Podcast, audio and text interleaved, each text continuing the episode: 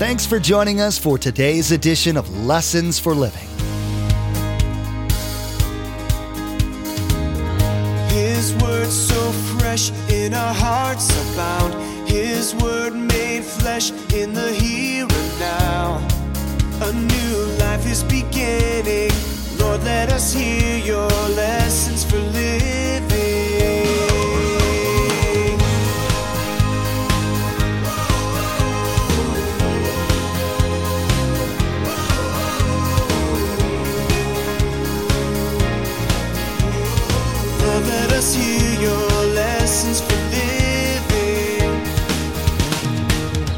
Number three, what Paul is saying is where these gifts are going to operate is in the church.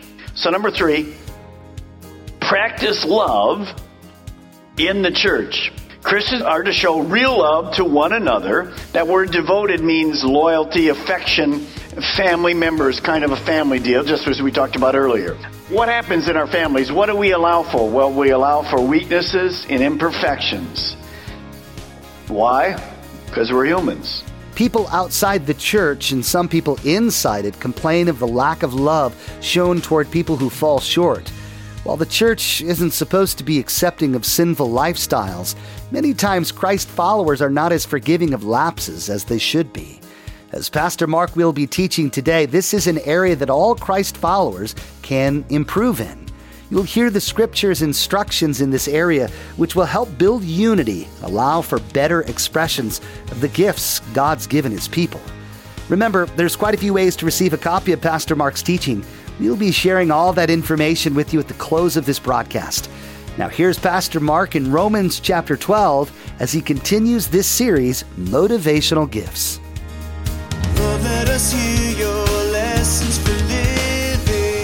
Now, what happened later? We know from 2 Corinthians, the man eventually repents, asks to be reinstituted into the church, and the church now is wrong again. They're going, nah, we didn't care for you. You're finally out of here. They wouldn't do it the first time, but now that he's out, they don't want him back. Paul says, whoa, whoa, whoa, whoa. He's repented. Welcome him back in. So you hate what is evil and you cling to what is, what is good. That's what the church is about, guys. We're not blind to evil, but we're going to focus on what's good. Remember, we did this. You'll remember it immediately. Am I right? What was that? A sin? A sin sniffer. Now, some of you that are prophets, that's kind of like your part time job. yeah. And the mercy person wants to blow your nose for you, really, but spiritually. That's what happens. Notice, if a church is a sin sniffer, there's no big building. There's no joy. But also, if a church doesn't address sin, there may be lots of people, but there's no real spiritual growth. Because sin has to be addressed. So, a truly loving person doesn't ignore even their own sin, not just somebody else's. In fact, real love involves being able to do this address my own life and go, whoa, there's an area here that isn't very pretty. You remember David? You know the story well. David should have been off to war, but he wasn't, and he was on the balcony one night and he saw Bathsheba bathing and through all of his power and whatever, he got her up to his palace, committed adultery with her. She had a child. You know, those story killed her husband, murdered her husband, had Joab do it, all those kind of things. And then just pretended nothing was wrong. For one year. This is a man who has a heart after God. And one day Nathan went to him. God said to Nathan, you got to go deal with this sin. You got to hate evil. Nathan went to him. Finally, he confessed. And when he confessed, you remember what he wrote? David said this Against you and you only, God, have I sinned and done what is evil in your sight. So Nathan was able to speak the truth in love. He didn't ignore the sin. He put his life on the line. He was a prophet, God's prophet. Real love is not blind. And then he was able, David, to what? To be restored and to be useful again.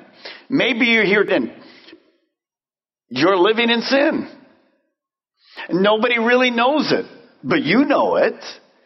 And you've been making excuses for it. And if you read the scripture, David was miserable for a year. Aren't we crazy? We just hide and go like everything's fine and we're miserable. What are we crazy? We're crazy. We're just blinded to the truth. So if you're here, maybe there's an area in your life, you just come and say, God, I need help. I need to confess this to you and get my life right. So David, when he did it, he was useful. If you or I don't deal with our sin, God will put us on a shelf. And once he puts you on the shelf, sometimes it's a long time before he can use you again because he can't trust you. So understand, we need to hate evil and focus on the good. Balance only comes from God. You notice every week I don't teach on sin. But then you'll watch some television programs and they never teach on sin. There's no balance there. Hate evil, focus on the good. Okay, number three, look at verse 10. Be devoted to one another in brotherly love. Number three, what Paul is saying is, where these gifts are going to operate is in the church. So number three, practice love in the church. Christians are to show real love to one another. That word devoted means loyalty, affection, family members, kind of a family deal, just as we talked about earlier. What happens in our families? What do we allow for? Well, we allow for weaknesses and imperfections. Why? Because we're humans. When you get married, you discovered amazingly that in some ways love was blind, wasn't it? All of a sudden, this person you married isn't exactly the same whatever that you thought, and vice versa. And so we have to kind of allow for weaknesses, imperfections, and we affirm people, we make a commitment, we're loyal, we just move along. Turn with me to Acts chapter 2. Let's show how that worked. You see, Paul says when you have these gifts, God gave us these gifts, really these gifts to operate in the church. This whole chapter 12 is so powerful. It's like concentrated stuff. I mean, it's just oozing with application. In Acts chapter 2, scoot down, down to 42. This is the success of the early church. We've studied it many times. Let's just talk about it in a neat way. Verse 42, they devoted, there it is again. Paul says in Romans 12:10, be devoted, there's that word again. They devoted themselves. Now where would Paul get that word from? because he knew that's what happened in the early church. They devoted themselves to the apostles' teaching, fellowship, breaking of bread, prayer. Everyone was filled with awe, and many wonders and miraculous signs were done by the apostles. And all the believers were together and had everything in common, selling their possessions of good they gave to anyone as they had need. Every day they continued to meet together. See, they just they just loved each other. There's this love oozing all over the place. Every day they continued to meet together in temple courts. They broke bread in their homes and they ate together with glad and sincere hearts, praising God and enjoying the favor of all the people. That right there is a magnet. The early church was a magnet. People wanted to get part of it. Why? Because the love. They were just the, the, the, success. They were filled with the Spirit. The believers were together. They were united. They were in oneness. There was unity. They were genuinely loving each other. Good stuff was happening. Look at the end of it. And the Lord added to their number daily those who were being saved. Why? Because he loved to plug people in to a place where he knew they would be loved. Can you imagine? You have two orphanages. Both of them look good from the outside. The kind of the reputation of a orphanage is that they're clean, they're very organized, the kids are spotless. They're fed three times a day, all this jazz. But there's not much affection in that orphanage. Orphanage B. Clean. I mean, not totally spotless. But there's love and laughter And there's fun at the end of the day. Which orphanage would you choose?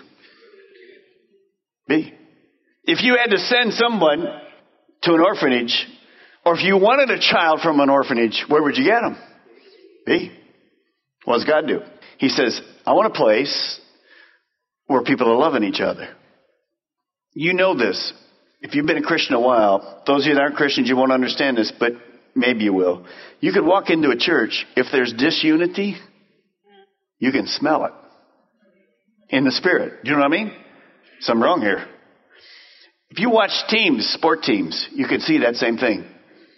They might have the greatest players in the world, but if they're not unified, it doesn't happen. There's no joy. So, congratulations again, because we're not perfect here, but we're working on being like the early church. And as we expand, see what we want to expand is the same thing. We want to reproduce this love for people. We're going up there to reach out to these people. Now, why are most people added to a church today? Are they added to the church because the, the theological things are all explained? No. They're added to the church because there's a spirit of unity of love. When they get in, they go, wow, these people love God and they love one another. Why do people stay away from the church? Exactly the opposite. People say they love God, but they're hypocrites, and they can't get along together. People don't want to be there. How many people are outside this? You'd be shocked in just Brevard County. Can you imagine if every person that had been hurt in a church, for whatever reason, they gave it over to God on Friday and found a church that teaches the Word of God this weekend and brought their family to. Can you imagine what we look like around here? We'd have to add services immediately. That's how many people the joy of God has been stolen from them because they've been hurt in a church where there was bitterness and love wasn't flowing. Over and over and over again. You know people that are not in church right now because of that. You know people. And pray for them. The devil's stolen what God meant for good. Now, as you see this, here's a sentence I want you to write. When we practice loving one another, it becomes this attraction point or this magnet to the unsaved. As you exercise your gift in love, we effectively reproduce this DNA that God has put here all over Brevard County. And when we set up these other campuses, we're not doing it because like we're trying to reproduce us. We're trying to reproduce the love, the love of God. Romans chapter 12 verse 10. Honor one another above yourselves. Number four, I have to honor or respect one another. Now, how does that work out? Well, Paul just did it. Here's Mr. Potato Head. You know him. As you look at this guy, just start taking things out. Let's take a look at this list. We'll have a list up here for you of all the, the gifts. Let's remind us as we went through that what the, the prophet is, what the server is, all of those things so it'll make some sense to you. The prophet's the eye. Just take the eyes out. He can do really well, right? No, he can't do well. He can't see. The hands. Put the eyes back in. If I get it right, I'll take them all one at a time. Put the eyes back in. No arms. So you got people that can see that I can see the need. Nobody to do the need.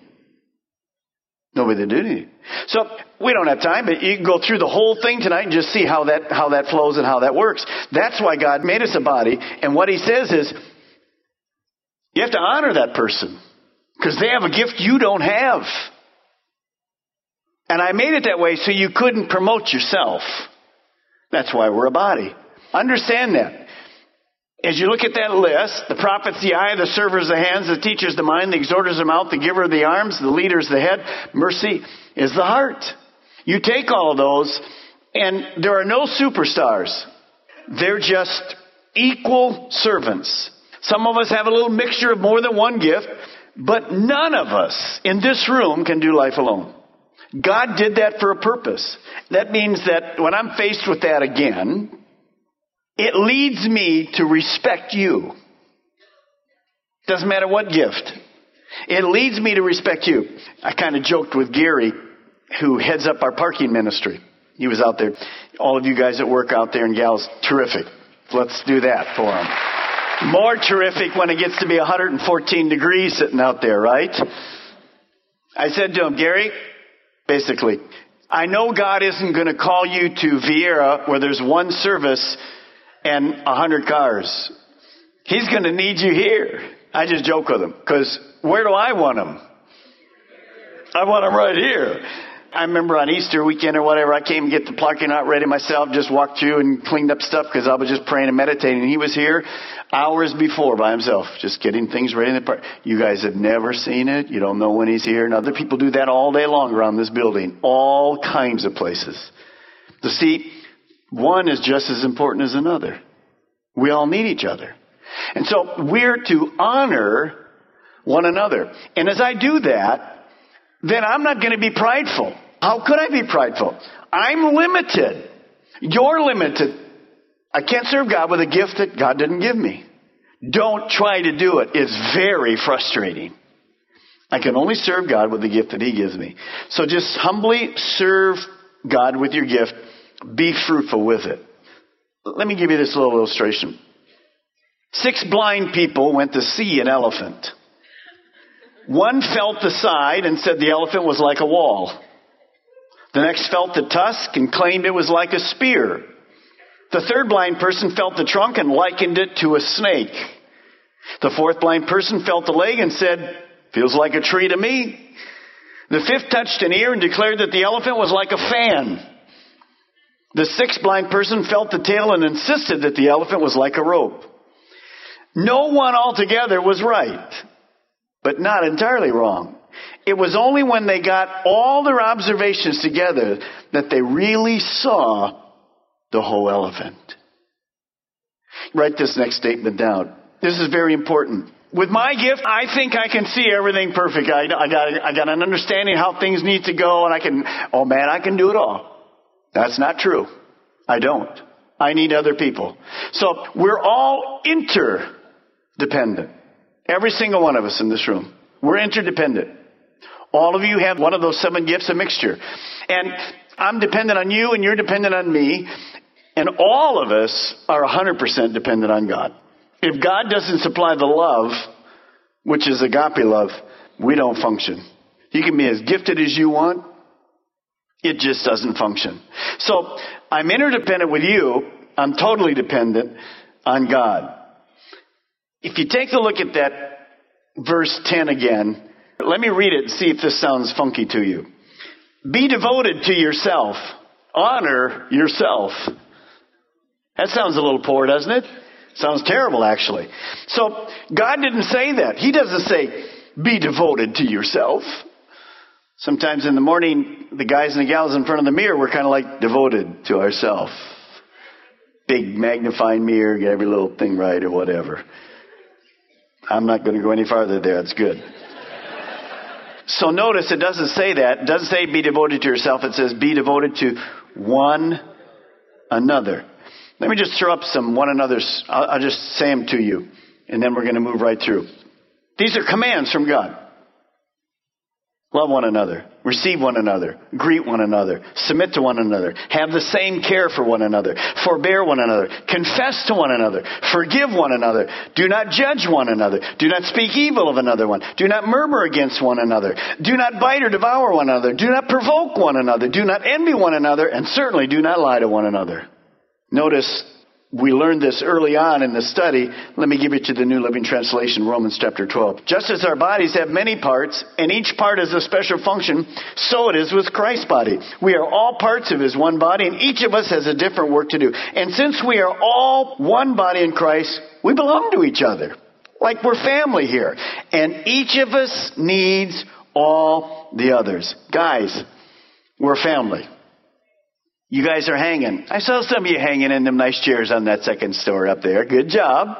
We're a family. We hang here. That's the magnet that draws people because God puts that love in us for Him and for you. Now, where does that really happen? Well, number one, we celebrate weekly. Weekend services and Wednesday night. We celebrate together. But guys, if you're not in some kind of a small group, get yourself in a small group. Small groups help us grow, be real, and live successful lives. See, in a small group, you have a hard time faking your love. Because eventually people get to know you. And notice, you say, I don't know where to operate my gift. Sometimes it's a little hard. It could be overwhelming here. It's not difficult in a small group. So join you one of these men's studies or the ladies studies or the couple studies. Get into a home group, small group. Get there. Practice your gift. Let iron sharpen iron. Notice, he who walks with the wise grows wise, but a companion of fools suffers harm. You want to be around one another. I heard this yesterday and I thought it was very good. The friends that we choose are like the buttons on an elevator. They can either take you up or take you down. Ooh, I loved it. So who are you around? The world just tears it down. We have to be around the worldly people. We have to be there. We have to be loving them. But you want to be around where iron sharpens iron. Obviously that happens in our services. The Lord works in all of us. But get yourself into a small group. That's where this health grows. That's where this love and one another kind of really works. Turn to me one last passage. Matthew chapter 22. You were created by God with two basic needs. This is the only chance you and I have for life. We don't get to go through it again.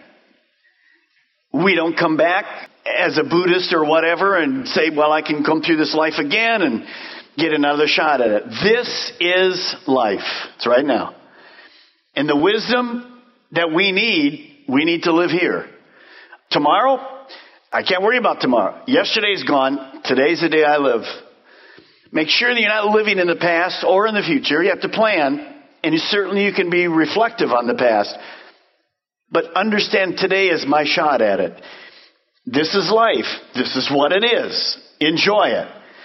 And Jesus said this, verse 37.